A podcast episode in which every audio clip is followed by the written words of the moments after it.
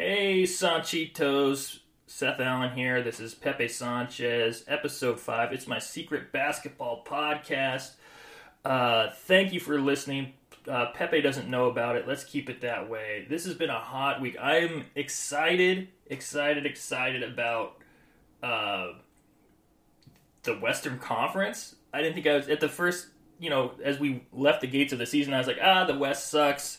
I'm only watching the East this year mostly, besides the Blazers, because you know it's just like it's boring. None of these teams are good. But it turns out none of the teams being good was entirely accurate because they're kind of good, but they're also kind of shit.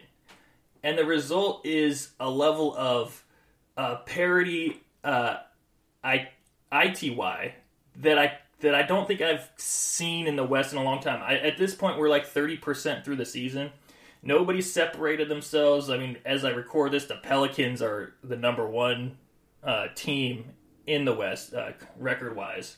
Um, and the Warriors are the number 10 team in the West, record wise. Um, but the, everybody's bunched in. Nobody separated themselves, and you know, of course, somebody may make a trade or something that that alters that landscape. Somebody may finally click.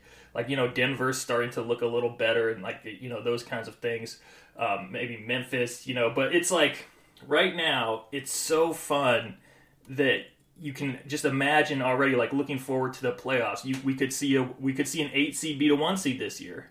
Uh, right now, the the eight seed would be uh, your Portland Trailblazers, and the one seed would be the Pelicans. We'd have a CJ versus uh, Dame first round, and I, I could totally 100% see the Blazers uh, winning that series. So and also the Clippers and the Warriors and the Wolves are all out, and the Lakers are all out of the playoffs right now. Uh, which I mean, you would expect to change. I mean, the, it's it's the the the Kings are are doing good, but you'd expect you know how long can the beam carry the team?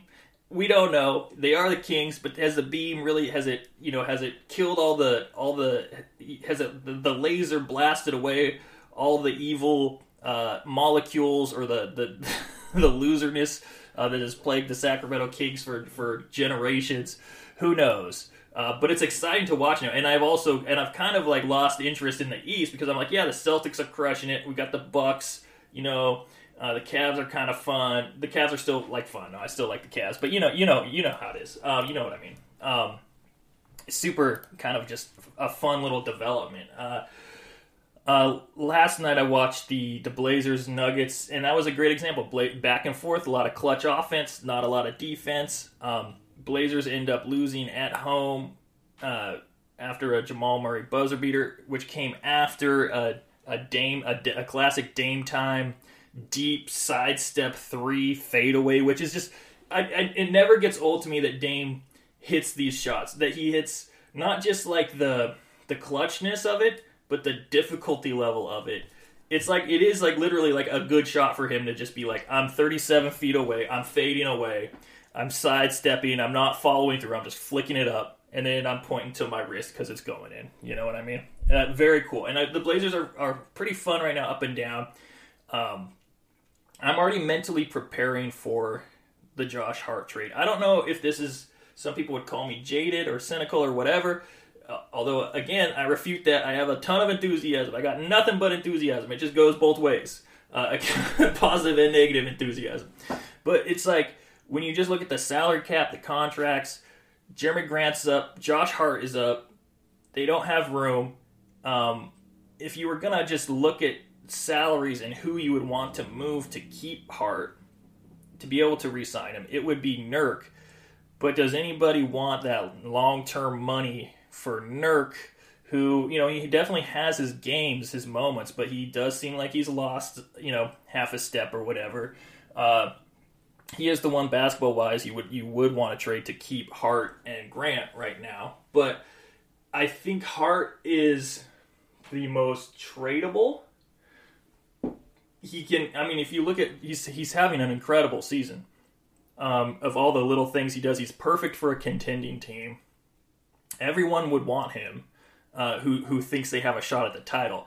And right now, um, that's a lot of teams, at least in the West, who think they can at least get to the finals, right? Or maybe the Blazers roll the dice. They're like, you know what? This is kind of we like what we see here. Let's keep all these guys and then try to figure something out at the end of the year. But just salary cap wise, they're not. I don't see and, and the type of uh, contract that Hart is going to command. Uh, and Grant's also playing great, so they're going to have to pick. And obviously, I think they're going to pick Jerami Grant uh, for his for his scoring and, and, and, defense and everything that he brings and at his position. Uh, so I, I don't know. I, I I do this thing sometimes where I feel like, of course, by the deadline, they got to trade one of my favorite players, and I'm just mentally preparing for that. I've already. Uh, logically, I understand why they would need to do that. Um, but if they decide to roll the dice and figure something out in the offseason, um, that would be interesting too. But does that really make sense as a you know as a 13 and 12 team? Maybe this year it does. I don't know because I can't really see. You know they got this is as good a shot as they've had in a long time, and half of that is because of their their ability as a team, but the other half of that is because all these other teams are kind of shitty too. They all got problems, dude. I watched the the Warriors Pacers game. This was at Warriors, okay?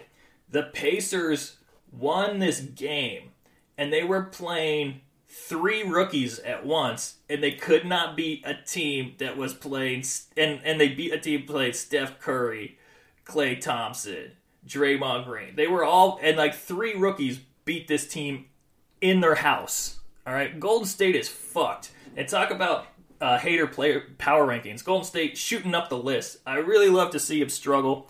I love to see Steph playing out of his mind and it not mattering. Uh, really exciting stuff. You kind of you just kind of expect them to figure something out.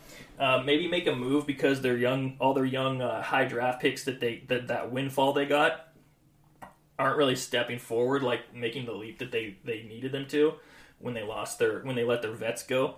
Um, from so I don't know. We'll see. I, I would, ex- you know, those guys are still good trade pieces. Uh, those, those those three, and also shout out to the Warriors who are who are praised.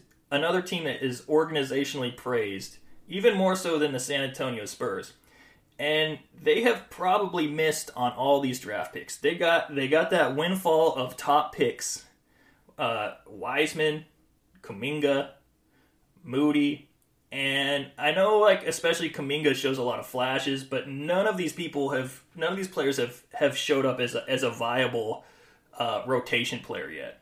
I mean, maybe like Kuminga's like, oh yeah, he does the, the small things and he can play defense, but like that's not what they needed. They needed the next generation who was going to take over like all star potential and take over as you know Steph ages and as Klay continues to you know break his legs or whatever, and Draymond uh, puts more and more uh, snacks in his backpack. You know, and that just has not happened at all, which is exciting for me because I am a hater of teams that have everything. Um, the the uh, Wemby. Let's do the Wemby Wars. Let's do a Wemby Wars check in. Uh, an article on the Ringer about that basically laid out the case that if you want to tank, if you want to get the number one pick, if you want to have a good shot at it, statistically, you cannot win more than 25 games in a season, right? That's like the going rate to have to to actually have a to really like have a fair shot at nabbing that number one pick. 25 wins. That's the magic number you don't want to go over. That's a 30% winning percentage. We're about 30% through the season. So let's go 30 for 30. Uh, and who is who is still a viable uh, contender to win the Wemby Wars right now? Right? Of course, like the Utah Jazz, uh, they're out.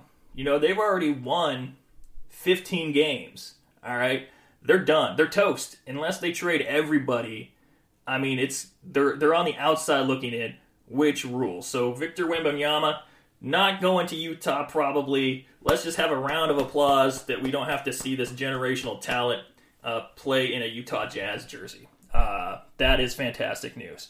But we we start off here. Let's see what the winning percentage is.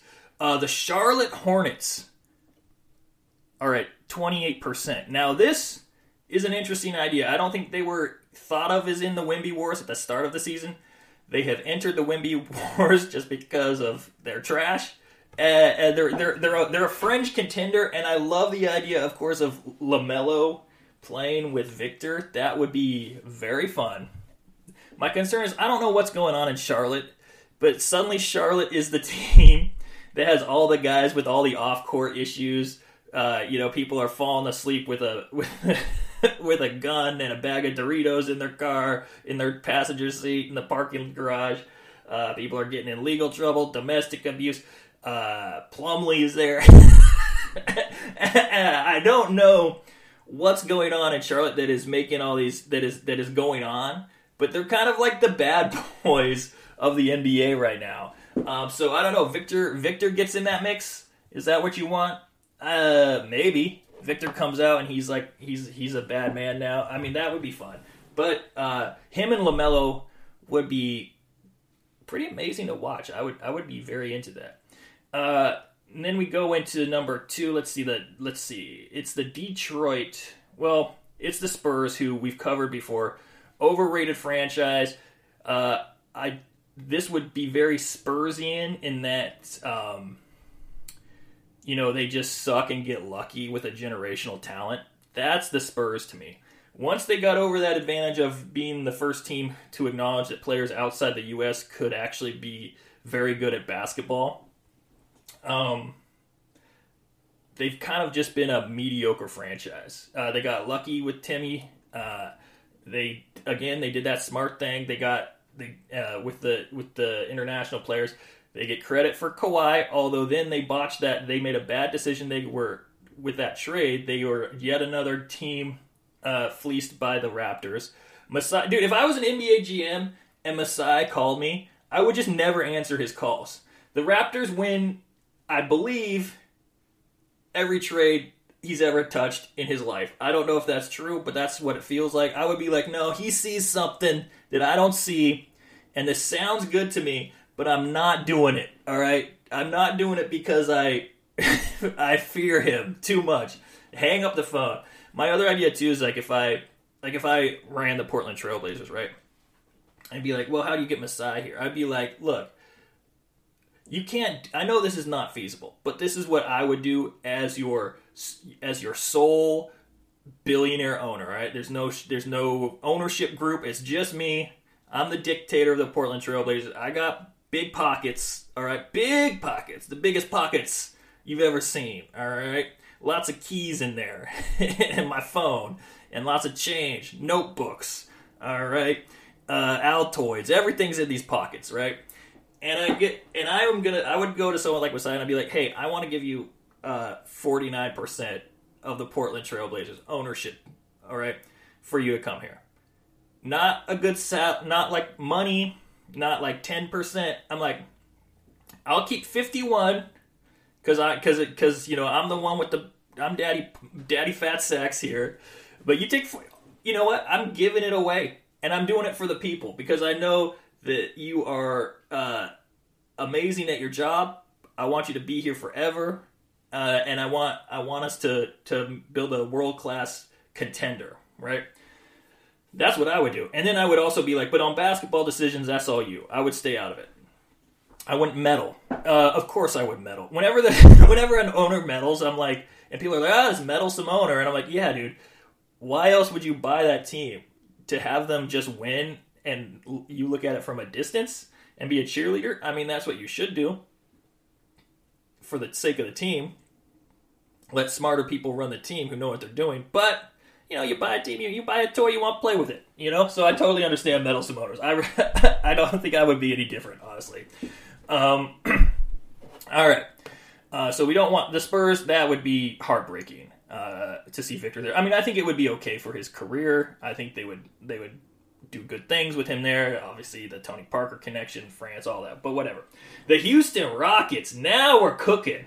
Now we're cooking. The Houston Rockets, the greatest AAU team in the NBA.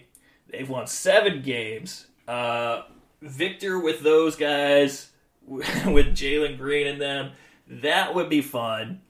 Um, maybe a disaster. Maybe you can't have a ton of guys and they're a ton of as they call them bag players who like to who like to get saucy and dribble around before they shoot a fadeaway. but you know, it would be fun to think about. Uh, maybe not a lot of winning. I don't know. Um, just a, a, whole lot of guys who love to shoot the ball a lot and dribble around a lot. Okay, and then we go to the Detroit Pistons. Now this is a scary. Now we're getting scary. All right, because Cade has been hurt. The Pistons are terrible. I think there was some glimmer that maybe the Pistons this season were not. The, I don't think they were going to tank. They brought in Bojan, right? They got, and I thought that was just a. I mean, if they keep him through the deadline, it, it seems like they will. Um, and it, it seemed like they were they thought they had enough of like oh we're gonna we're gonna try to be good you know it's Cade's second season we got Ivey, Saddiq Bey, but instead like Bey's had kind of struggled with his shooting he's on the bench um, Cade is out uh, they kind of just suck again which could be great for them because if we're talking Victor on this lineup with Cade and Jaden Ivey, we got speed passing, scoring, high IQ, just good like high talent, but also high just basketball playerness in these in these fellas. And so that would be really fun. I kind of want that for the Pistons. They've been so bad for so long. I think that would be kind of fun. And then of course we got the Orlando Magic. Now we all know. I believe are they in first place for the Wemby Awards? They are. They have won six games, six out of twenty six games. Uh, they will be they will finish in the bottom top three. They will have, you know, they will be one of the other teams are still fighting it out for the the rest of the bottom three who get equal shot at the number one pick. But Orlando will be one of those teams guaranteed. All right, um, they are trash. Now you you imagine a scenario where you have where you have Bol Bol play a point and let's just say Wembanyama's your uh, your small your shooting guard. Why not? Uh, I mean, you could do like a Cole Anthony, I suppose, if you want to be boring. I mean, Bol Bol point. Cole Anthony scoring guard. Uh, Franz Wagner small forward. Uh, uh, and then I guess you gotta go Banchero, and then you go Victor. That's the most insane team uh, on paper in terms of height and ability. I mean, that's wild. That's wild style. All right. Shout out to the Lego movie. Uh, um, but that is, uh, for me, in terms of wanting to see a fun, strange uh, combination of players that I've never seen before, I think I'm pulling for the Magic. Now, huge red flag. The Magic. Don't, don't they have that loser disease? They're terrible. They've been terrible for so long. But again, Victor, a generational talent. Maybe he's the one. Maybe he breaks the curse. All right, the curse of just being in Orlando. oh, and the Amway Center. That's a massive scam. Uh, the Amway owner is also a has also like just ruined uh, really millions of American lives. Uh, not just through Amway, but through his lobbying. He he owns a, a nice chunk of the Republican Party, and he pushes through uh, things that are horrible for working people um, because he just because he hates he's a guy who's already there, there's a family who's already super rich, but they also just hate paying taxes because their people are greedy sons of bitches. So that is morally unworthy. Oh, now I'm in a conundrum here. Well, if I if we start evaluating teams based on their owners, I don't really think any of these teams are going to pass muster. Uh, billionaires tend to be uh, pretty bad people um, in terms of their effect on the, the the public good, right? I do think maybe Dow, you know, Cuban, you know, he started that company that sells uh, uh, prescription drugs for for a lower price. Uh, Cubes, I think Cubes is probably okay. Cubes is maybe okay, as okay as a as a billionaire can get, but um, I don't know. Yeah, and then of course we got Jody Allen in Portland, Miss uh, the the bone the the bone smuggler, someone who smuggles elephants elephant bones out of Africa, the the, the pilfer the pilf, pilferager of Africa, and uh, the the security guard sexual harasser. Um, so you know who knows. Mm-mm-mm. But the Wemby Wars, that's exciting stuff. That's hot stuff. Um, I'm, I'm, I'm watching more uh, diverse games because I did buy League Pass for the first time ever. I don't think I've ever actually bought it before. Um, but I have it now. It's a, they did a Black Friday. They did fifty percent off, and I think that might be my move going forward. It just it works really well. I get kind of tired of of going through the rigmarole of like pirating games and finding the right website and all. Although shout out to Jay Rate uh, in the Asheville uh, Slack channel who who showed me a new site where you can get games because I was my my old site had been tapped out again. You know it's whack a mole. They pop up here. That site closed down. Another site pops up. So I was able to watch the Blazers because of that. So it's all about mutual aid, baby. We got to keep sharing where to steal these games from uh, and, and and so and not give Comcast any more money than we have to. Mm. Okay, um, this is an old memory, but it's in my notes, and I keep thinking about it. Ben Simmons' first game back in Philadelphia had what was to me the funniest moment of the NBA season because, of course, they're booing, and he got at least the, the take on SportsCenter and, and, that I've seen in the media in general about it was that you know Ben did good he faced he faced the boos.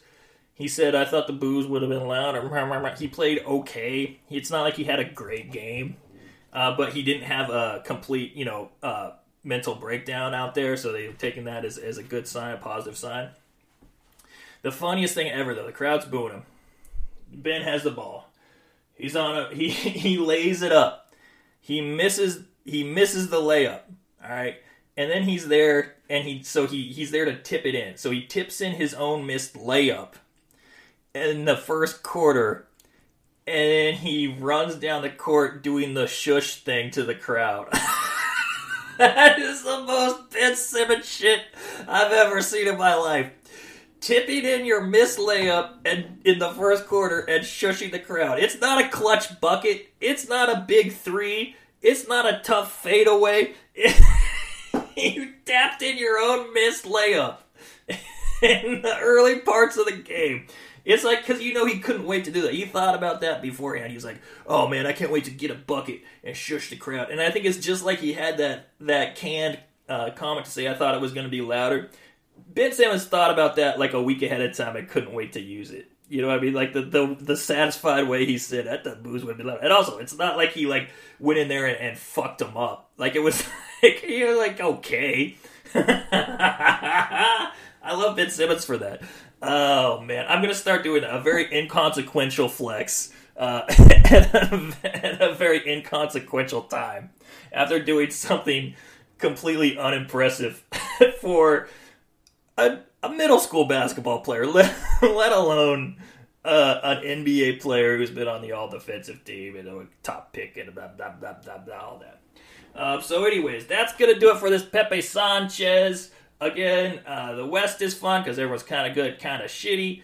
Oh, we got one thing. I got a new award the White American Player of the Week. Uh, the White American Player of the Week is not Gordon Hayward. That's it. Uh, everybody have a good weekend. I'll talk to you later. Hey, Seth Allen, all platforms except Twitter. That's a dumpster, dumpster fire. Pepe Sanchez, Secret Basketball Podcast. That's it.